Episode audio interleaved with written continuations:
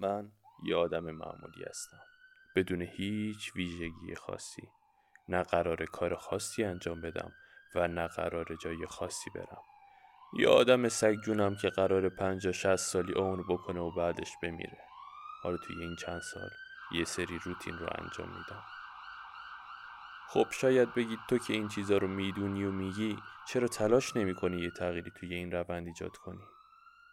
منم توی جوابتون میگم. مگه نکردم؟ صدا رو نمیشنوی؟ نتیجه یکی از همین تلاشایی که قبل از ثمر رسیدن توی یکی از عروق قلبم گیر کرد.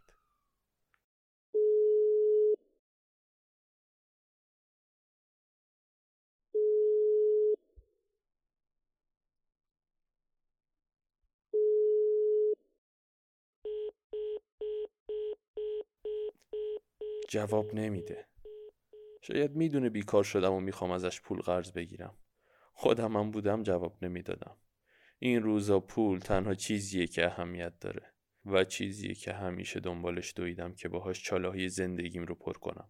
اما انگار هرچی توی این چاله های لعنتی پول بریزی بیشتر پول می‌خواد. خب اگه تنها خودم بودم داستان فرق می‌کرد.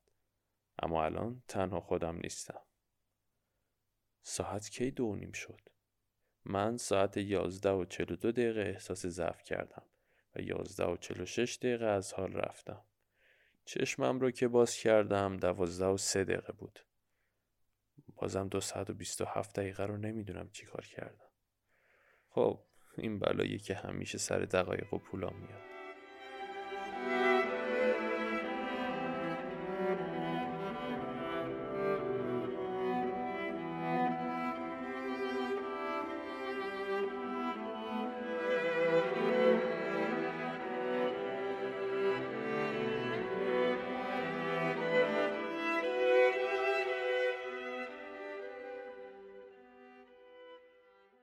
روشن شدن هوا تمام حرفهای امید بخش آخر شب رکسانا رو بی اثر می‌کنه و گرفتگی عضلات کمرم مهر تاییدی روی اونه. جابجایی مداوم این لاشه گوشت از این طرف به طرف دیگه روتین اعصاب قورت کنیه که کار پدر پدرانم بوده و منم اون رو ادامه میدم. البته هیچ چیز اعصاب قورت کنی به خودی خود اعصاب قورت کن نیست بلکه این ترکیب اون با زندگیه که کارو خراب می‌کنه. ساعت 6 و 52 دقیقه است و این یعنی دوازده دقیقه است تلاش می‌کنم این لاش گوش رو به حرکت در بیارم.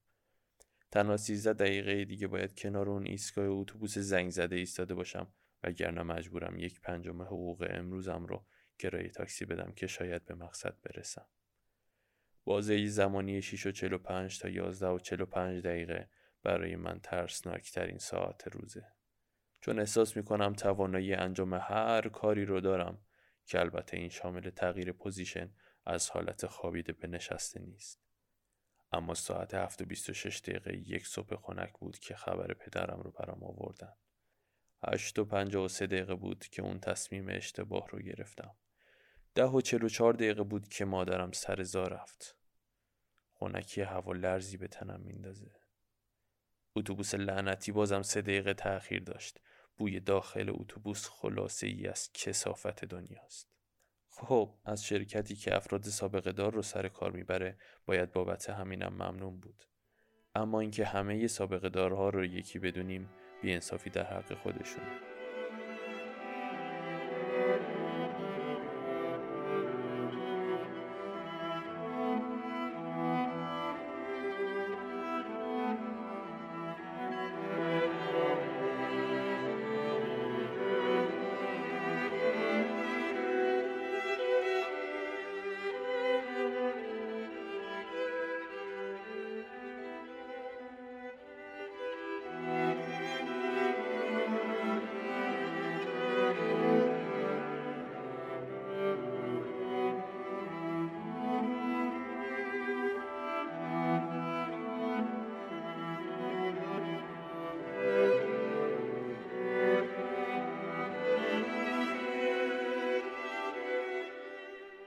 یک دو سه. بعدی یک دو سه. بعدی یک دو سه. بعدی.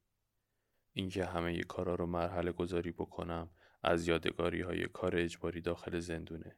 اینکه هر کاری رو شماره گذاری کنم و با صدای بلند اون رو تکرار کنم. یک دو سه. یک لیوان چایی برای من. بعدی. یک دو سه. یک لیوان چایی برای رکسانا. بعدی. البته که لیوان اول و دوم رو هم خودم می نوشم رکسانا از من تغذیه می‌کنه. تو مغز من. نباید به هیچ چیز اعتراض بکنی. اگه مثل من سابقه دار باشی که دیگه حتی حق نداری حقت رو هم طلب کنی.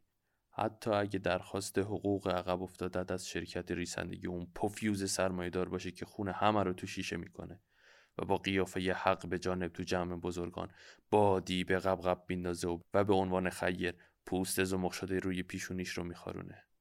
بار اول که به نشونه یه اعتراض به نابرابری که هر روز اون رو می‌دیدم تلاش کردم به طریق هنری دست به اعتراض بزنم و جریان ساز باشم.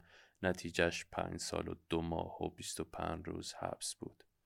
بار دوم که امروز باشه سعی کردم از طریق مدنی اعتراض کنم و حقوق عقب افتادم رو بگیرم که شاید با اون دهن پدر بی پدرم رو ببندم. بعد کمی فوش و تهدید خودم رو مقابل پزشکی دیدم که می‌گفت آقای کسروی باید از استرس دوری کنی و در ضمن کمتر سیگار بکش. البته من صداش رو میشنیدم اما توجهم به صدای زنگی بود که توی گوشم پیچیده بود. اما بار سوم باید تیرم به هدف بخوره. چند دقیقه از نیمه های شب گذشته. به چای روی میز نگاه می‌کنم. کی اون رو ریخته بودم؟